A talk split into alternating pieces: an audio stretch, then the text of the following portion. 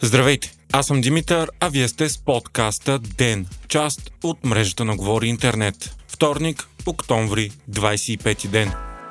Президентът Румен Радев обяви, че утре ще проведе консултация с ГЕРБ той обаче заяви, че няма да бърза с консултациите и раздаването на мандатите. Настоя че е особено важно Народното събрание да разгледа внимателно бюджетът и множеството закони, които чакат да бъдат прияти за постигане на економическа стабилност в страната. Междувременно, днес парламентът изслуша служебният министр Русица Велкова. Тя обяви, че очаква бюджетът тази година да завърши с по-малък от планирания дефицит, вместо 4,1% до 3,4%. Оказа се, че вчера Министерството на финансите се е отказало да взима нов заем, пласирайки държавни ценни книжа заради поисканата твърде висока цена от кредиторите. Велкова обяви, че ако не се очертава да има редовно правителство, служебният кабинет ще предложи не нов бюджет, а удължаване на действието на сегашния. Бившият финансов министр Асен Василев обяви това решение за безотговорно, въпреки че е автор на бюджета за 2022.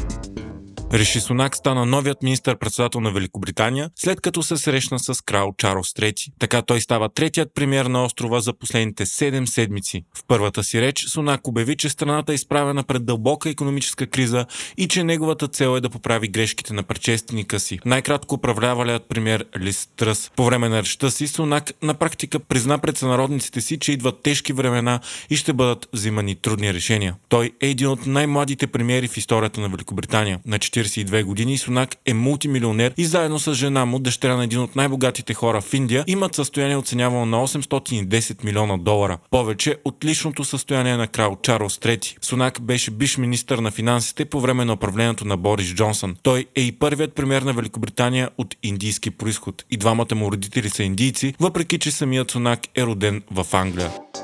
От два дни Русия твърди по всички възможни канали, включително пред ООН, че Украина възнамерява да използва така наречената мръсна бомба срещу нея. Киев и западните съюзници напълно отричат това. Смята се, че Москва прави това, защото потенциално готви изценировка, с която да оправдае нова серия от мащабни нападения срещу Украина. Мръсната бомба не е ядрена, но съдържа радиоактивни материали и замърсява въздуха и околната среда.